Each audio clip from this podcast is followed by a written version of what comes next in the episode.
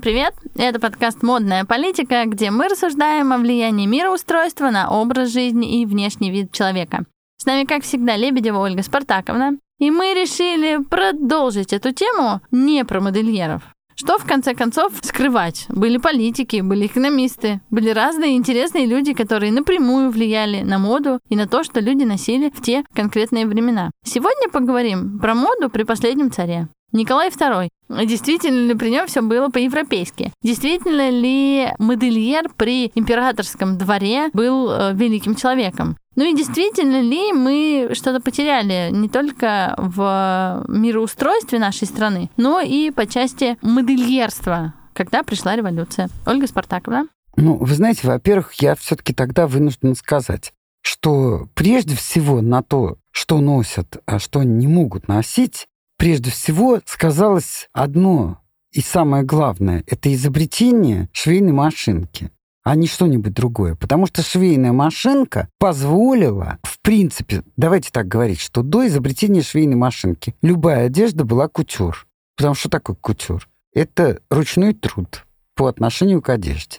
И даже самый простой крестьянский наряд, который иногда, кстати, сейчас на картинах смотрится куда более современно, чем какой-либо другой. Ну, потому что он удобный, как минимум, сделан удобный. Ну, и, и красивый. И если мы вспомним то, о чем мы говорили, что Рози Бертен одела Марию Антуанетту в белое простое платье и просто в кушак и победила. Потому что даже сейчас это платье можно носить. Вот я хочу сказать, что мы должны сначала сказать, что по-настоящему талантливые, гениальные произведения, как правило, бывают вне моды. То есть они вне моды в самом хорошем смысле этого слова. Ну, они вечные. Они вечные, пока не разрушатся физически. И вот я своих учеников старалась научить как раз возможности одеваться так, чтобы они понимали, что такое долго морально неустаревающая одежда. Морально неустаревающая. Она может застариться физически, это уже другое дело. Вот основываясь на такой одежде, можно быть всегда элегантным, и нужно только, может быть, один штрих, говорящий о том, что вот это вот ультра сегодня. Там, я не знаю, какой-то шарф, какая-то маленькая какая-то деталь. И тогда вы будете всегда выглядеть и всегда будете элегантными. Ну, то есть, смотрите, первую машинку в середине восемнадцатого века изобрели, но она еще была такая предтечей машинки. А вот уже в восемьсот тридцатом году, конечно же, француз смог создать действующую машинку, которая давала вот цепной стежок, ну, скажем, назовем вот такой непрерывный стежок. И вот с этого момента все в мире изменилось. То есть то, что носили люди, напрямую было связано с изобретением этой машинки. Ну, все это относительно, конечно. Мы и сейчас имеем вещи от кутюр, где определенное количество операций делается вручную. Что такое вещи от кутюр? Это когда какие-то вещи делаются и заделываются вручную. Есть и галстуки от кутюр. У меня есть чудесная Оля, которая сделала мне, я считаю, что это кутюр, перекроила мне сложную выкройку одного пуловера, не знаю, как назвать, кофты, пуловера, и полностью на руках ее шила. Поэтому Конечно. Я теперь считаю, что у меня есть абсолютно кутюрная вещь. Конечно. Хорошо. Я тоже так считаю. Хорошо, смотрите. Николай Второй, ну такой невыдающийся император. Ну, он еще не знает, что он войдет в историю не как самый хороший император или хороший царь, а он войдет в историю как казненный царь, как последний царь. Он еще об этом не знает. Вот что происходит при его дворе, что носят люди, где они берут одежду. Они ездят в Париж? Как это происходит? Ну вот я и хотела об этом поговорить как раз. Я хочу сказать, что, конечно... Конечно, они пользовались одеждой, которая создавалась лучшими модельерами Франции, безусловно. Но за это время, между прочим, выросло несколько замечательных, гигантских, можно так сказать, модельеров у нас. И в частности, в Нижнем Новгороде рождается девчонка, которая впоследствии станет Ламановой, за что я безумно уважаю Зайцева. За то, что он одним из первых вытащил ее имя, и оно стало известно. Поверь мне, что до Зайцева вообще никто, кроме очень узких специалистов, этого не знал. Если вы помните, то при Советском Союзе было даже запрещено писать о модельерах, в каком наряде, допустим, в какой одежде ходила жена Горбачева, и было запрещено упоминать имена модельеров. Это как вообще?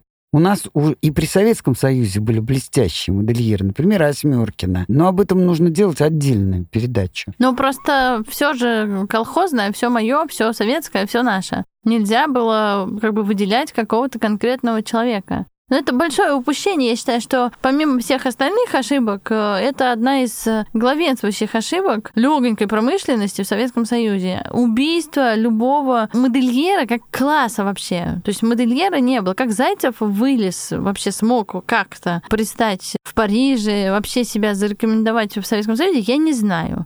Но вот госпожа Ламанова или Ломанова, кому как привычней, Ламанова. Кому как кто-то называет Ломанова. Да, но она через А пишет. Да, но она Ламанова, да. да. Вот, и ее вклад был, конечно, бесспорным. Давайте все-таки поговорим о том, что делал ее модный дом. Она же была официальным поставщиком императорского двора. Вот они, кстати, кто-то сказал, кто сейчас забыла, что то, чем Станиславский был в режиссуре, тем Ламанова Надежда Петровна в области костюма. На нее, между прочим, работало триста швей и работников. триста. Для сравнения, просто у Шанель, когда у нее уже было там что-то пять, мне кажется, бутиков, может быть, даже больше, было четыре тысячи сотрудниц. Но это было пять бутиков в разных городах. А мы сейчас говорим только об одной Ламановой и императорском дворе. триста швей, ну там раскройщиц. мастериц. Мастериц, да. да. Это же да. колоссальная цифра. Да. И надо вам сказать, что еще есть что-то очень символичное. Например, ты знаешь, что вот этот знаменитый ее портрет, который писал Серов, он написал и умер на следующий день.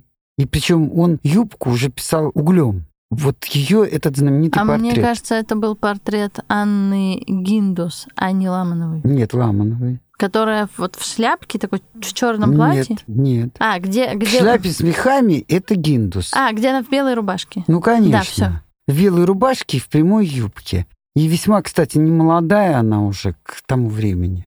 Он умер двадцать шестого ноября тысяча девятьсот одиннадцатого года, Серов, поставив последний штрих на ее портрете. Причем пробиться к Серову было невозможно, потому что он был очень модный. Это вот тот редкий случай, когда великий, на мой взгляд, художник был еще и модным. Потому что обычно бывает все наоборот. Мне кажется, это какой-то там один из трех, может быть, случаев в истории, чтобы и модный, и талантливый. Да, да. Не просто талантливый, а крупный художник и модный. Прям с ума сойти можно. Так вот, она родилась в Нижнем Новгороде. Кстати, я очень рекомендую тем, кто будет в Нижнем Новгороде, там прекрасный музей. Её я была, но я была в тот день, когда он не работал. Это как в Санкт-Петербург приезжать в понедельник и никуда не попасть. И, кстати, вот везде пишут, она была знакома с Полем Пуаре. Она не просто была знакома с Полем Пуаре, а Поль Пуаре приезжал к ней в гости, между прочим. А, как вы сами понимаете, это была фигура, он пережил две жизни, как бы, да? То есть от взлета невероятного. Потом его потеснила Шанель, которая, на мой взгляд, рядом с ним никогда не встанет. Потом он умер в нищете, а потом нет, вот нет ни одного профессионала, который бы о нем не вспомнил, который просто у него бы не учился. Это правда. Вот прямо скажем. А правда, что революцию в моде всегда совершают мужчины? Нет. Ну, подождите, революцию совершают мужчины, а женщины, они талантливы, но не так, не знаю, жестоки по отношению к женщине, потому что мужчине все равно, будет ли удобно женщине или нет. Должно быть красиво. А женщина всегда продумает наряд и, и образ, и платье, и все остальное с учетом всех потребностей именно женского тела. И поэтому вот революцию глобальную совершали именно мужчины. Ну, там, Поль Пуаре, Ворд и так далее. Это же были мужчины. Но вы знаете, при этом, например... Вот Ив Сен-Лоран тот же. Анна Гиндус, которую ты упомянула, она, кстати, она учитывала все: телосложение, цвет лица, форма лица и так далее. То есть брала все в комплексе. Но это уже как бы работа стилиста. В мире она была, да, и стилистом, и модельером. И все-таки не нужно забывать, что Ламанова, вот этот вот переход гениальный, я считаю. Вот представьте себе, я просто хочу, чтобы вы представили себе, что человек шьет из парчи, из тончайших шелков. Его покупают за безумные деньги царский двор. А потом наступает революция, ее сажают в тюрьму. Потом Максим Горький, нужно же ему что-нибудь приличное сделать, и он сделал. Он хлопотал о том, чтобы ее выпустили из этой тюрьмы. Ее выпускают. и навешивают на нее мост, сель. Я не могу это все изобразить. В общем, ну, мост, текстиль, в общем, какой-то пром. Какое-то текстильное подразделение, да, легонькой промышленности. Да, и вот представьте себе, что человек, который имел в распоряжении возможность украшать там любыми камнями, любой золотой вышивкой, и он сталкивается с тем, что у него мешковина и какое-нибудь самое грубое сукно. Ну, чем богаты? Ну, какая, да, страна, такая, да, ткань. И при этом она делает такие трансформеры, что на выставке в Париже она занимает первое место. Это же огромнейшее достижение. Подвинув, кстати, мою любимую Шанель. Да, твою Шанель она подвинула. Причем... Ну, я перед Ламановой как бы преклоняюсь, поэтому это логично. Причем она не была, мне кажется, она совершенно не была, как это можно сказать, слишком... Ну, снобистски настроена, да, как-то. Да, не это было ее задачей. Ее задачей было работать. Она была, вообще-то, если вот мы смотрим на портрет Серова, она была в меру полная, такая милая дама. И эта женщина, на мой взгляд, совершила вообще некий подвиг. Так все-таки вернемся к Николаю второму. Были, говорят, четыре известные модельера, кутюрье, вот, собственно, Гиндус, Ламанова. Брезаки. Брезаки, вот семья Брезак, как раз хотела сказать. Да. И еще Ольга Буль... Бульбенкова. Бульбенкова. Бульбенкова. Я все время пыталась запомнить от слова бульон. Бульбенкова, да. Кстати, каждая из них была очень своеобразным человеком. Ну и платья у них были очень, очень разные. Конечно, очень индивидуально. Мне, кстати, если честно, меньше всего нравится Анна Гиндус. Она обожала, конечно, меха, но мне кажется, ее платье несколько... Простоваты? Ну не все, нет, не простоваты. Пошловаты? И не пошловаты. А мне кажется, что ее геометрия — это не простота, а... Мне кажется, это просто некрасиво. Вот я несколько платьев, могу сказать, которые я видела, мне абсолютно не понравились. Включая белое с голубым, с мехами. Белое с голубым, да-да-да. С мехами. Да, да. Хотя она сама очень любила меха. И, кстати говоря, я не знаю, знаешь ты, Таня, или нет, но на самом деле ее же тоже писал Серов. Но ее Серов писал, потому что у нее были связи родственников с какими-то верхами. И они еле уговорили, чтобы он написал ее портрет. Она была очень интересная женщина и была совершенно помешана на мехах. Ну, ее портрет мне совсем не близок. Там, конечно, умирает, уже умерела уже лисица, на плечах у нее висит.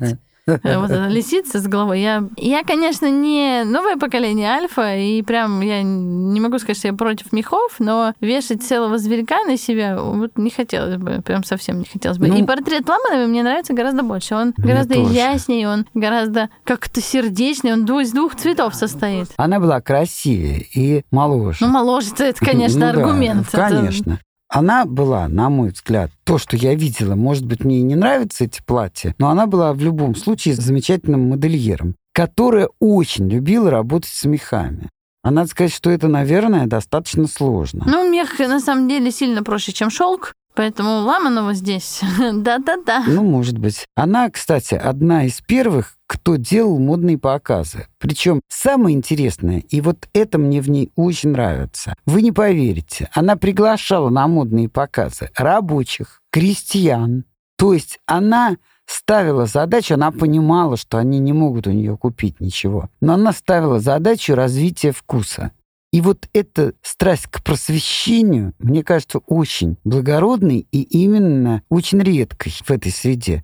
Вместо того, чтобы пригласить там еще парочку платежеспособных потенциальных покупателей, приглашались простые люди для того, чтобы развивать их. А у кого она училась? Ну, она училась в мастерской Жанны Пакен. Ну, да, в мастерской, назовем это так. Ну, сама на Пакен, не, не, Пакен не могла ничего делать. Вот, но у ее мужа. И вот она сила маркетинга. Приехав в Москву, да, когда все сказали, что приехала ученица самой Жанны Пакен, да, то, конечно, к ней выстроилась очередь. По-моему, и, конечно... правда, в Петербург, ну, неважно. А, в Петербург, прошу прощения, в Петербург, конечно. Столица же была в Петербурге. Но я хочу сказать другое, что после революции, у нее последний показ был в тринадцатом году, а после революции она свернула все и уехала в Париж.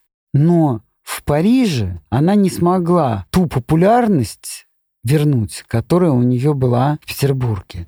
Хотя при этом, мне кажется, что уже достаточно того, что она там все-таки работала, в Париже и продавала, и прочее. Да, она не стала архизвездой. А вот, кстати, все время интересно. Вот и Александр Васильев часто об этом говорит, и на вчерашнем там интервью, которое я смотрела, он говорил об этом. Все почти модельеры, которые приехали в Париж, они не имели какого-то глобального, ну, такого значимого успеха. Но при этом, когда они затрудились как бы в Российской империи, в России, они как-то больше интересовали парижан, чем когда они были в Париже. Это связано с тем, что иммигрантам, ну, как бы, не дадут дорогу, или с тем, что все, что русское, оно очень интересное? Почему так происходит? Ну, во-первых, мне кажется, что даже на наших глазах это меняется. Я помню, как люди зарабатывали только на том, что ввозили, ну, вот все эти коробочки, как называется, с конями, лошадями, там, палехские. И это было невероятно покупаемо. То есть Россия в девяностых годах стала очень модной. А сейчас пойди продай эти палехские шкатулки и поменяй их на что-нибудь. Но То вот есть Россия, это идет волнами. Интересно, как что-то неведанное, неузнанное, как Китай, там, как Япония, вот что-то, какая-то другая культура. Думаю, да, но думаю также, что всегда существует конкуренция и всегда существует, к сожалению, человеческая зависть. Когда человек сидит в России, можно восхищаться, потому что он не пересекает тебе дорогу. Как только. Ну, вот правда известно, ну, да, да, что Феликс Юсупов, который, естественно... Ну, он же был не Юсупов там. Ну, он там был... Ирфе? Да, Ирфе. Ну, в любом случае, он был русский иммигрант, давайте так говорить. Но если бы он назвался Юсупов, он бы ни хрена не продал. Ну, мы же понимаем с вами. Не знаю, я не очень понимаю. Ну, это другая история. Во-первых, он был гей. А как это и большинство модельеров. Ну, правда, Александр Васильев на это ответил очень остроумно. Когда его спросили, он сказал, что настоящие мужчины хотят женщину раздевать. А кто же ее будет одевать? Хотя Пуаре, например, никогда не был никаким геем. И я считаю, что это все-таки... В этом нет особой... Пуаре, как и Пуаро, это, скорее всего, редкость, потому что Ив Сен-Лоран, Кристиан Диор, могу список этот продолжать, у всех было, ну, что, да, что-нибудь в шкафу спрятано. Хорошо, а вот Николай второй сам по себе, вот есть какие-то сведения? Он был вообще как-то увлечен какими-то трендами, Парижем, модой, или ему было все равно не только на страну, но и на такие... Вот... Ну, мне кажется, насколько вот я знаю, что он, допустим, не так ценил то, чем мы по-настоящему сильны, то есть не так ценил наших поэтов, вообще поэтов как таковых, особо не ценил, не увлекался, скажем так, литературой, но зато очень любил эти яйца Фаберже. Кстати, этот феномен мне тоже непонятен. И прочую, только я хотел сказать, и прочую дребедень. Прости мою душу грешную, мне до сих пор это непонятно. Так случилось, что в одном доме я, ночуя, все время перед моим носом торчало яйцо Фаберже. Я подумала, что это можно сойти с ума на самом деле. Конечно, там удивительная работа, но все вместе это очень утомительно. Так же, как вообще барокко. Я убеждена, что вот чайник эпохи барокко, который стоит немеренных денег, если сегодня скроют, что этот чайник оттуда, и скажут, что вот я вот тут шел, купил чайник, возьми, пожалуйста, в подарок. Вот мне кажется, ты, Таня, упадешь в обморок. Конечно. Потому что это будет такое пересыщение, слишком затеяно и прочее, прочее. Так что это как бы об этом можно говорить очень долго, на самом деле. А это правда, что вот при Николае втором, ну, скажем так, бо- было более либеральное правление, и форма мужской одежды тоже поменялась, потому что вот эти суровые монархи в мундирах, да, которые были до него, все стало более, ну, скажем так, удобно, функционально, более, ну, не то что расслаблено, да, но как-то, если можно применить это слово, кэш какой-то появился. Ну, ты имеешь в виду гражданская одежда? Ну, я имею в виду вообще вот тех, кто носил мундиры. Ну, то есть это, как их назвать? Сотрудники двора и Николая второго, как их назвать? Я не знаю, как их назвать. Если ты имеешь в виду его дядю двухметрового этого длинного... Нет, я вообще имею в виду, что вот... Дон Кихота, но не Дон Кихота по натуре. Потому что кажется, что мужская одежда стала, ну, как бы посвободнее. Не по форме, а вот по... Я думаю... что в этом и сказался отчасти характер Николая второго. Вообще, мне кажется, что Николай второй, конечно, вот, например, если бы он был просто помещиком, то он был бы очень любим всеми, с кем он там общался, понимаешь? Может быть, он не тянул на главу государства, не мне судить. все это так печально закончилось. Ну, как, как смогли. А вот э, в начале двадцатого века в России как долго был модерн? Как он продержался? До какого момента? Ну, до, практически до революции. Ну, прям до семнадцатого года? Конечно, конечно, безусловно. Причем я должна сказать, что, например, вот двоюродная сестра Николая второго — это так называемая королева Мод, но не от слова «мода», а от слова «мод». Ну вот она, ее имя было Мод. Она была норвежской королевой, но на самом деле с очень... Неплохой родословной? С неплохой родословной, но в каком-то смысле ужасной. Она была дочерью Эдуарда седьмого, который был просто свистанут на сексе так, что для него делали какое-то специальное кресло, чтобы он был обиходить мог сразу двух проституток в каком-то очень дорогом парижском борделе. Это кресло сейчас... В музее? Существует в музее. Вообще он был, конечно, несчастьем королевы Виктории, но доказательством того, что она была так строга и невыносима, что он ее Берти стал просто помешанным человеком, который бродил по Лондону и искал приключения и так далее, и так далее. Может быть, даже болел, я не знаю. Ну, в общем, у него все было не слава богу. Вот. И его дочь, королева Мод, когда Швеция отпустила Норвегию, стала королевой Норвегии. Но для нас она, если честно, может быть королева мод. Так как она одевалась, у нее был безукоризненный вкус, я должна сказать, безукоризненная фигура до старости. В корсете, да, но талия у нее была сорок шесть сантиметров. Вы можете себе представить? Люблю всегда вспоминать Людмилу Гурченко, которая всегда говорила, что женщина не гармошка. И тут мы потолстели, тут мы похудели. У нее как раз была талия, вот какая-то там что-то сорок шесть, сорок семь, ну какая-то... Нет, ну у нее пятьдесят с чем-то было, ну не важно. пятьдесят с чем-то, ну я проверю. Так же, как у Натальи Гончаровой.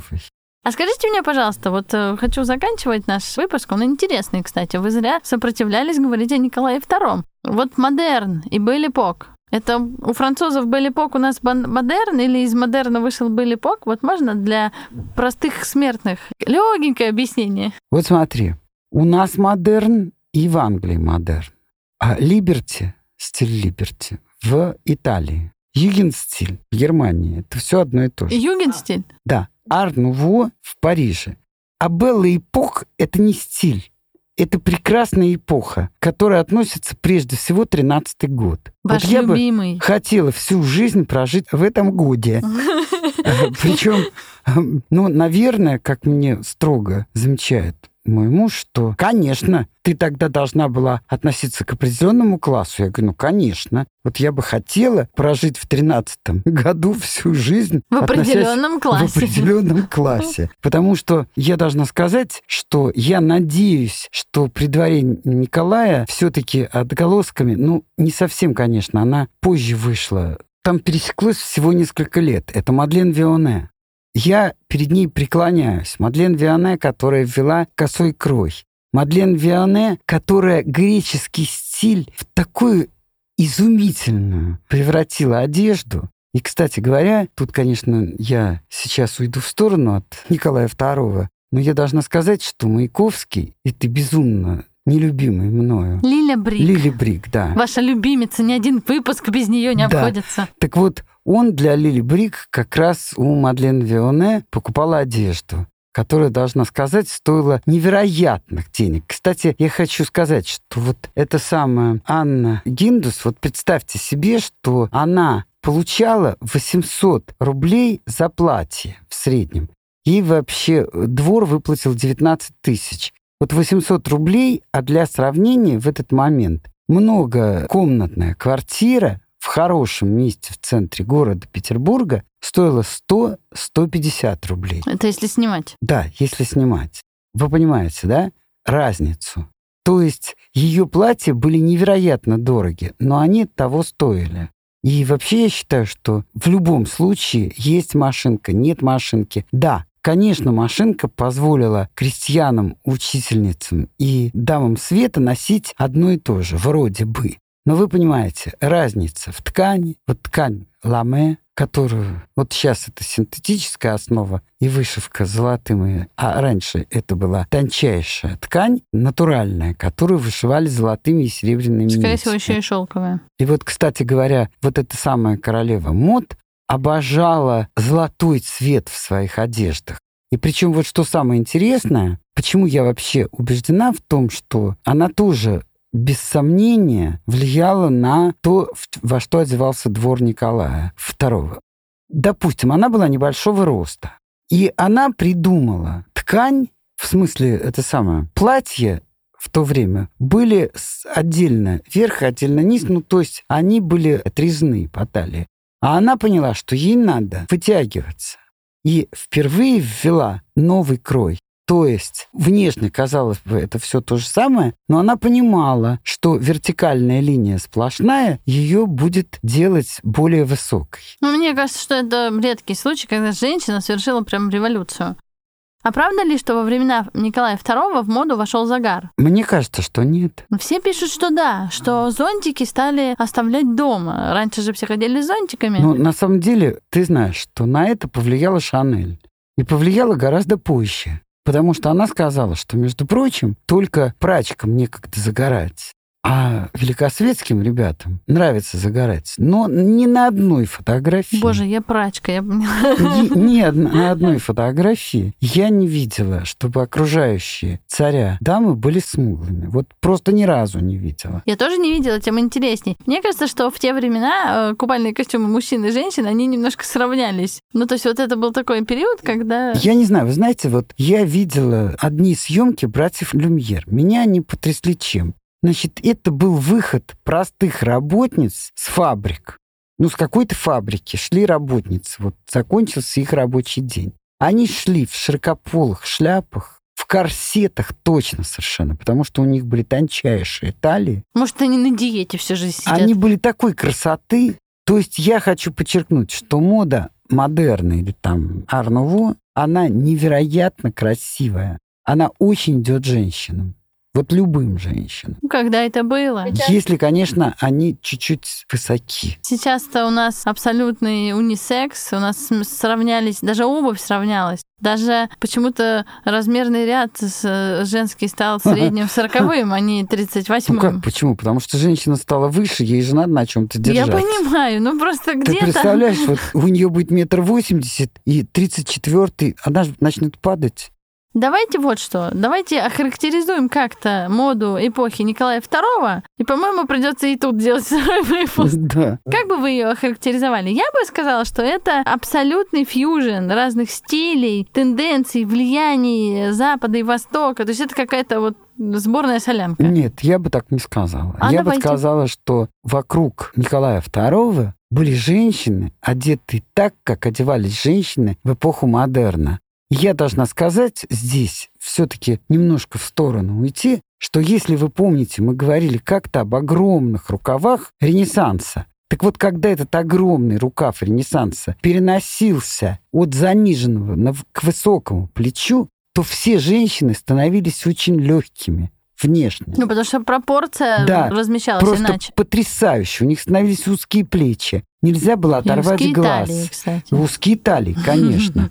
Нельзя было оторвать глаз. То есть я хочу сказать, что вокруг Николая второго был цветник, даже не потому, что он там так выбирал и так далее, а просто, вот на мой взгляд, мода женской эпохи модерна была невероятной. Я не беру сейчас тюрнюры. Но они быстро пришли и ушли, тюрнюры. Да, но они вот пришли и ушли. Никто не помнит о них. Ну почему? Ну я ну, шучу, шучу. А... Нет, ну они и так краткосрочно были.